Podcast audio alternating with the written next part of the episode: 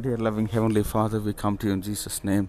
Thank you for this wonderful day that you've given to us in our lives. Thank you for your presence which was with us throughout the previous day, Lord. We thank you for this day.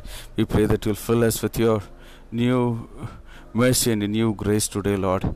Thank you for the word which you've given to us for today. Yes, Lord, for all those who fear your name, the Son of Righteousness will rise up with healing in his wings. Lord, and you will help them to grow like the calf. Lord, we pray that you'll bless your people. Yes, Lord, even as they fear your name, even as they look to your holy name, even as they have reverence for your holy name, you're going to bless them, Lord. Yes, Lord, be with your people, bless your people, heal your people, protect your people. Yes, Lord, let them experience healing like never before. Let our nation experience healing, Lord.